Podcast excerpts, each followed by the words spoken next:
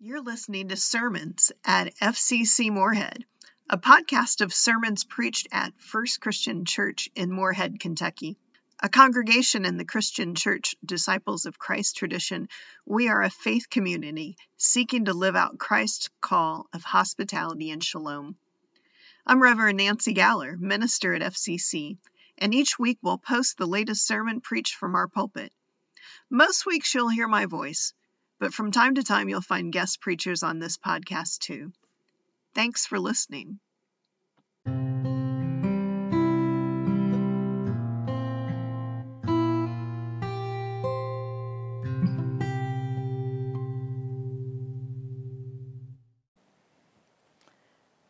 Luke's story of the Nativity has inspired creatives down through the centuries.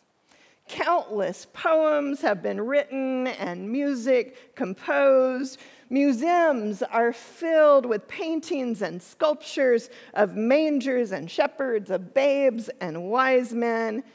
We have plays and pageants and more, all in response to this story we find in Luke and also partly in Matthew's gospel. There's something to these 20 verses in Luke's gospel, though, more so than Matthew's rendition, that seems to give us pause.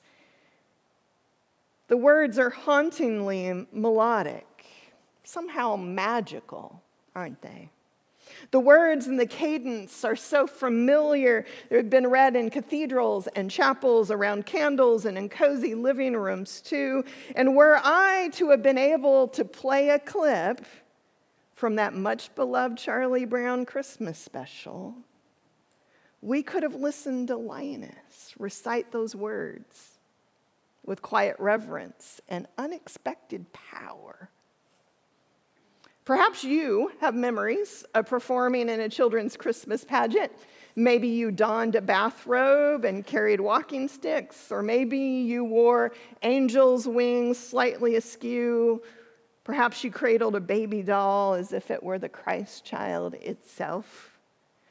We know the story so well that our mind quickly fills in the spaces between what Luke's gospel says and what we sing in our Christmas carols or we perform in our nativity plays. We never notice, for example, that the gospel does not have a single angel singing in it. No matter how many times we hear the beloved words of Charles Wesley, Hark the Herald Angels Sing, there's no singing. But of course they sang, we think, with their harps of gold and their Latin glorias and excelsis Deos ringing through the air. How could they not have sung?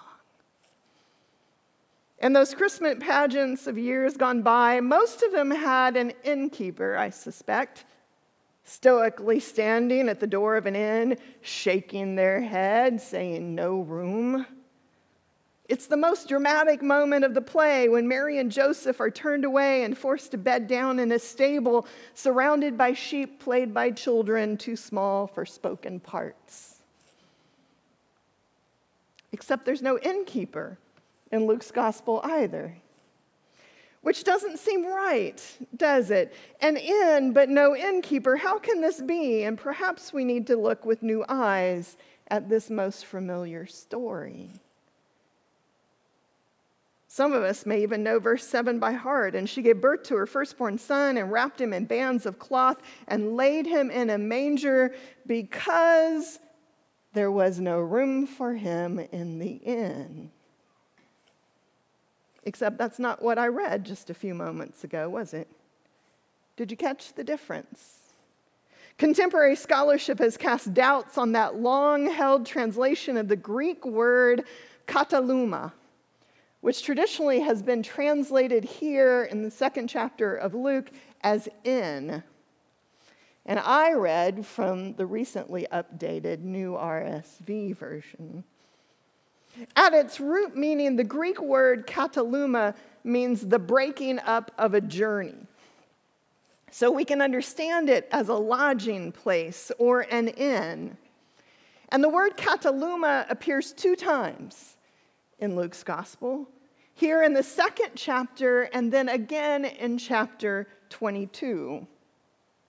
As Jesus sends out two disciples with instructions to find a place to observe the Passover, he tells the two to follow a man carrying a jar of water, and on arrival at his house, to ask, Where is the kataluma, where I am to eat the Passover with my disciples? and he will show you a large upper room furnished. The kataluma, you see, was a guest room in a private home. It wasn't a public inn, whether it's here at the birth of Jesus or at the end of his life when he gathers for a final meal with his friends. And it becomes even more clear that this is Luke's intention when we look at Luke's telling of the parable of the Good Samaritan.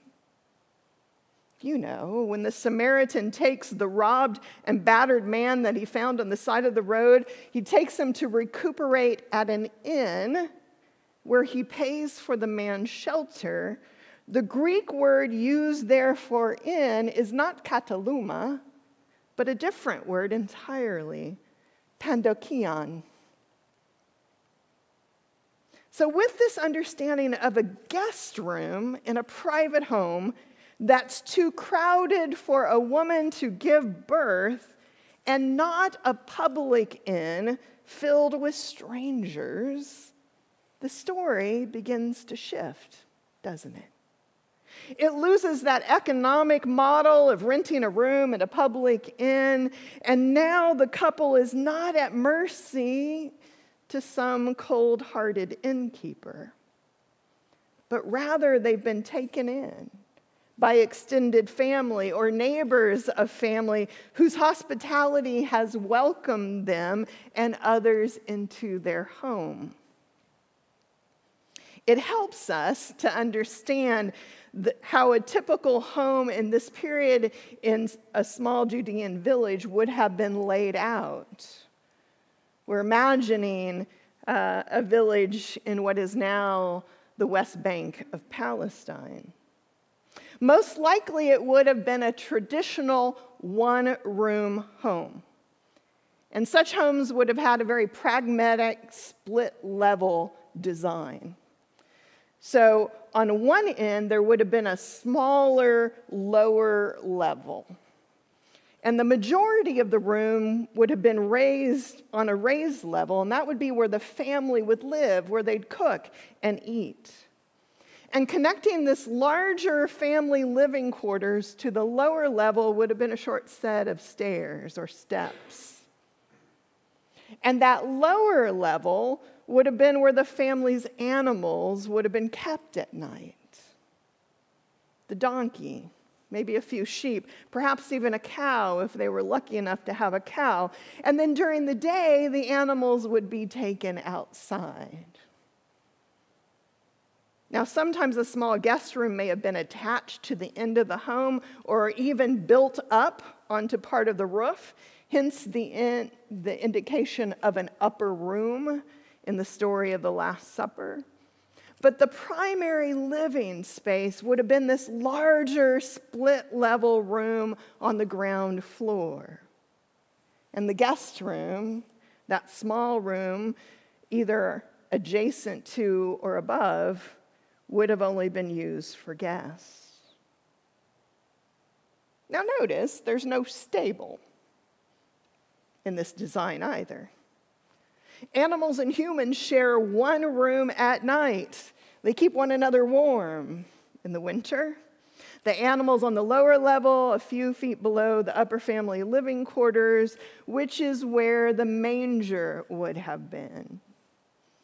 Built into the floor of that upper level, raised enough that a cow or a donkey could reach it if it got hungry. So that's right. The manger would have been in the living room.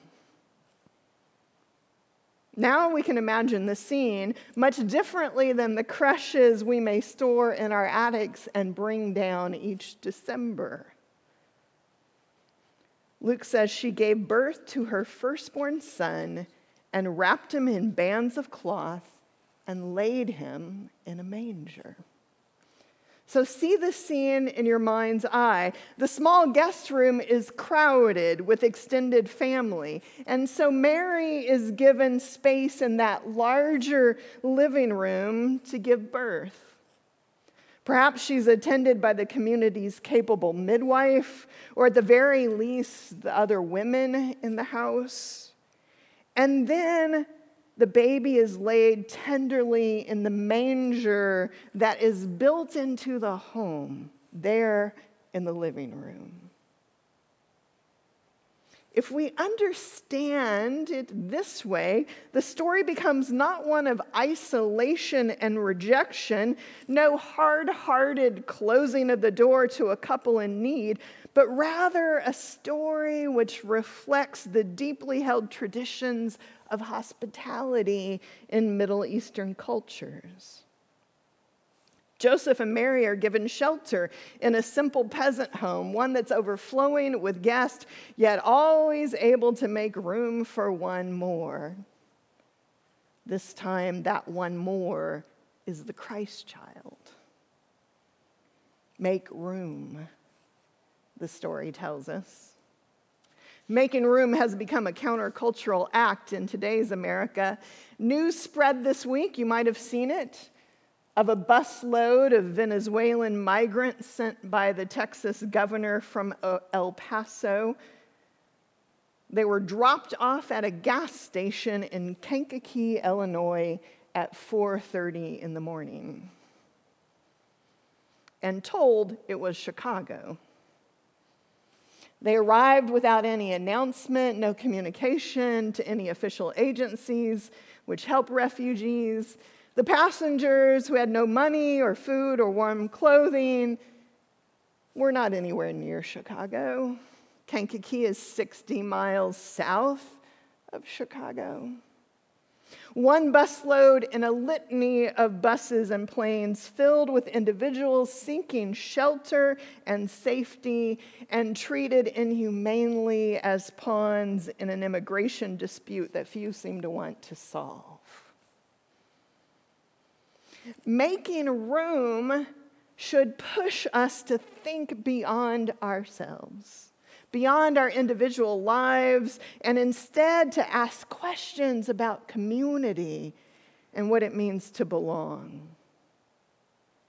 The Christmas story pushes us against the dominant narrative of individualism by calling each one of us to imagine how we might make room in the midst of our ordinary lives, however messy and chaotic they may be.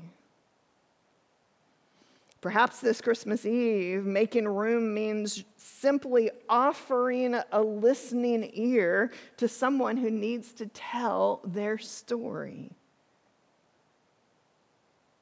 Making room could be taking time to see, really see a person who needs us and letting go of our holiday to do list and instead practicing the hospitality of listening to another human being.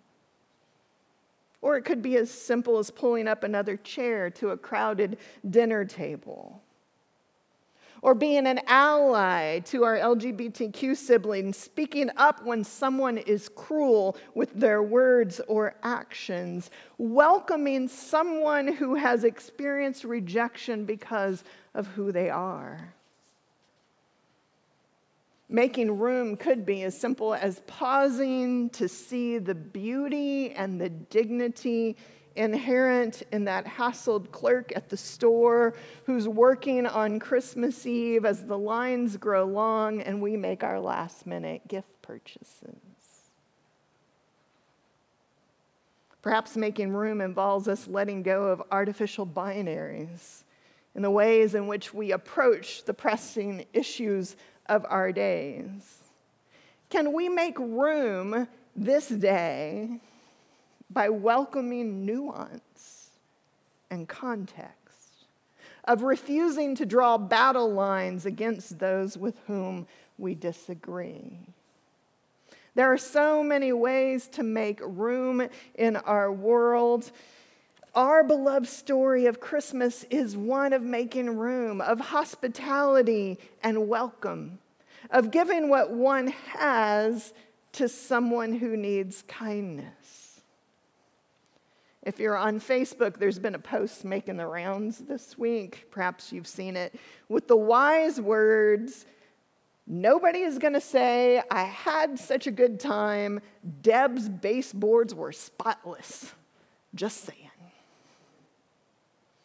Making room doesn't depend upon how clean our houses are, or how many Christmas lights we've put up outside, or how much we've spent on presents this year.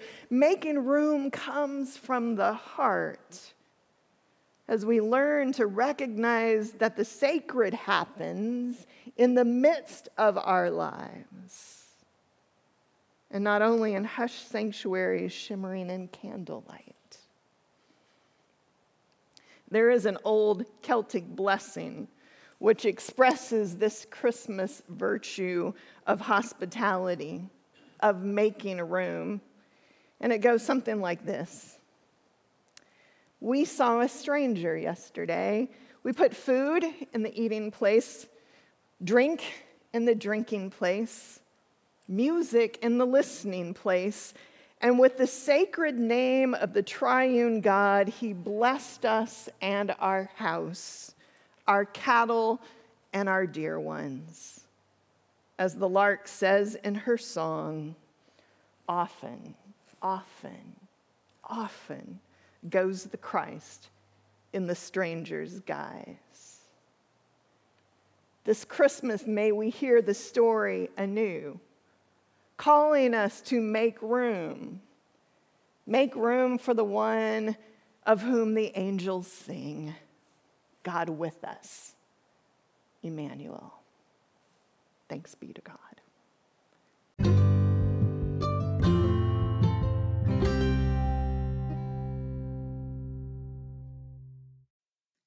Thanks for listening. We hope you found inspiration today. To learn more about our congregation, you can like us on Facebook or follow us on Instagram and Twitter. Until next time, be well, be kind, and always be the church where you are.